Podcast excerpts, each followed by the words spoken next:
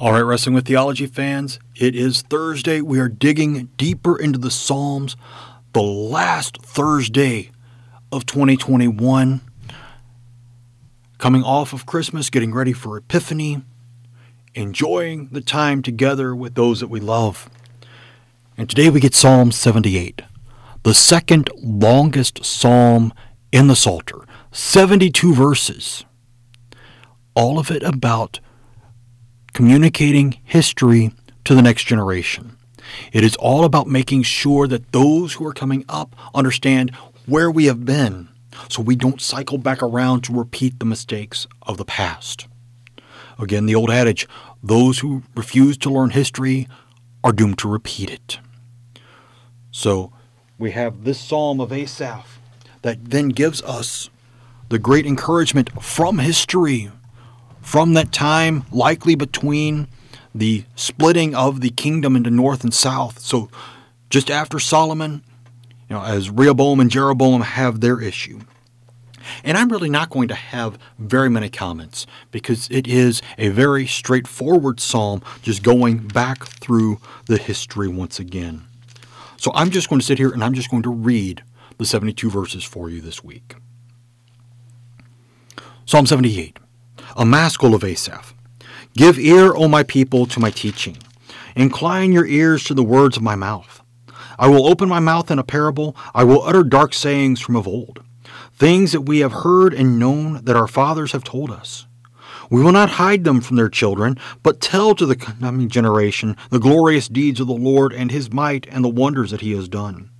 He established a testimony in Jacob and appointed a law in Israel, which he commanded our fathers to teach to their children, that the next generation might know them, the children yet unborn, and arise and tell them to their children, so that they should set their hope in God and not forget the works of God, but keep his commandments, and that they should not be like their fathers, a stubborn and rebellious generation, a generation whose heart was not steadfast, whose spirit was not faithful to God. The Ephraimites, armed with the bow, turned back on the day of battle. They did not keep God's covenant, but refused to walk according to his law. They forgot his works and the wonders that he had shown them. In the sight of their fathers, he performed wonders in the land of Egypt, in the fields of Zoan. He divided the sea and let them pass through it, and made the water stand up like a heap. In the daytime he led them with a cloud, and all the night with a fiery light. He split rocks in the wilderness and gave them drink abundantly as from the deep. He made streams come out of the rock and clo- caused waters to flow down like rivers. Yet they sinned still more against him, rebelling against the Most High in the desert. They tested God in their heart by demanding the food they craved. They spoke against God, saying, Can God spread a table in the wilderness? He struck the rock so that water gushed out and streams overflowed. Can he also give bread or provide meat for his people? Therefore, when the Lord heard, he was full of wrath. A fire was kindled against Jacob. His anger rose against Israel, because they did not believe in God and did not trust his saving power. Yet he commanded the skies above and opened the doors of heaven. And he rained down on them manna to eat and gave them the grain of heaven. Manna ate the bread of the angels. He sent them food in abundance. He caused the east wind to blow in the heavens, and by his power he let out the south wind. He rained meat on them like dust, winged birds like the sand of the seas. He let them fall in the midst of their camp, all around their dwellings. And they ate and were filled, for he gave them what they craved. But before they had satisfied their craving, while the food was still in their mouths, the anger of God rose against them, and he killed the strongest of them, and laid low the young men of Israel. In spite of all this, they still sinned. Despite his wonders, they did not believe. So he made their days vanish like a breath, and their years in terror. When he killed them, he, they sought him. They repented and sought God earnestly. They remembered that God was their rock, the Most High, their Redeemer. But they flattered him with their mouths, they lied to him with their tongues. Their heart was not steadfast toward him, they were not faithful to his covenant. Yet he, being compassionate, atoned for their iniquity and did not destroy them. He restrained his anger often and did not stir up all his wrath. He remembered that they were but flesh, a wind that passes and comes not again. How often they rebelled against him in the wilderness and grieved him in the desert. They tested God again and again and provoked the Holy One of Israel. They did not remember his power or the day when he redeemed them from the foe. when he performed his signs in Egypt and his marvels in the field of Zoan. He turned their rivers to blood, so that they could not drink from their streams. He sent among them swarms of flies, which devoured them, and frogs, which destroyed them. He gave their crops to the destroying locust, and the fruit of their labor to the locust. He destroyed their vines with hail, and their sycamores with frost. He gave over their cattle to the hail, and their flocks to thunderbolts. He let loose on them his burning anger, wrath, indignation, and distress, a company of destroying angels. He made a path for his anger. He did not spare them from death, but gave their lives over to the plague. He struck down every firstborn in Egypt, the firstfruits of their strength in the tents of Ham. Then he led out his people like sheep and guided them in the wilderness like a flock. He led them in safety so that they were not afraid, but the sea overwhelmed their enemies. And he brought them to his holy land, to the mountain which his right hand had won. He drove out nations before them. He apportioned them for a possession and settled the tribes of Israel in their tents.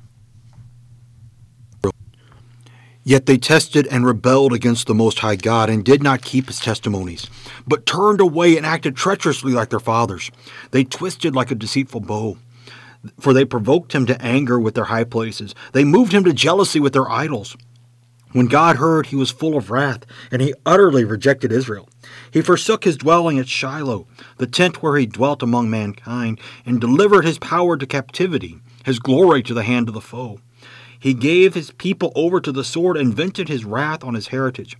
Fire devoured their young men, and their young women had no marriage song. Their priests fell by the sword, and their widows made no lamentation. Then the Lord awoke as from sleep, like a strong man shouting because of wine. And he put his adversaries to rout, he put them to everlasting shame. He rejected the tent of Joseph. He did not choose the tribe of Ephraim, but he chose the tribe of Judah, Mount Zion, which he loves. He built his sanctuary like the high heavens, like the earth which he has founded forever. He chose David his servant and took him from the sheepfolds, from following the nursing ewes. He brought him to shepherd Jacob his people, Israel his inheritance. With upright heart he shepherded them and guided them with his skillful hand. So far, Psalm 78. Very long psalm. And really, if you want to find a way to succinctly summarize everything from Exodus to 2 Kings or 2 Samuel, Psalm 78 is what you want because it goes from the Exodus all the way up to David being king and faithfully shepherding the people, leading them in and out with a skillful hand. And that is the great thing with Psalm 78. It is the history of the people. It is the history that we need to know of God's salvation and his saving acts and his joy in his people. But the joy turns to wrath because we, over and over and over again, test him, rebel against him. But he is still there with his steadfast love, still willing to work the wonders, still willing to do the things that need to be done to save us, which is exactly what he does in Christ. We see this great wonder we celebrate the incarnation with Christmas. We celebrate that being revealed to the Gentiles at Epiphany. And then we move on to Good Friday, where that sacrifice was made. That cup of wrath that we talked about last week was drunk down to the dregs by Christ. And while they killed him, he did not stay dead, but he rose again from the dead to show that God does have his people in the palm of his hand, in his steadfast love. Even when we rebel, even when we sin, he gives us the ability and the opportunity to repent. Every generation has had that issue.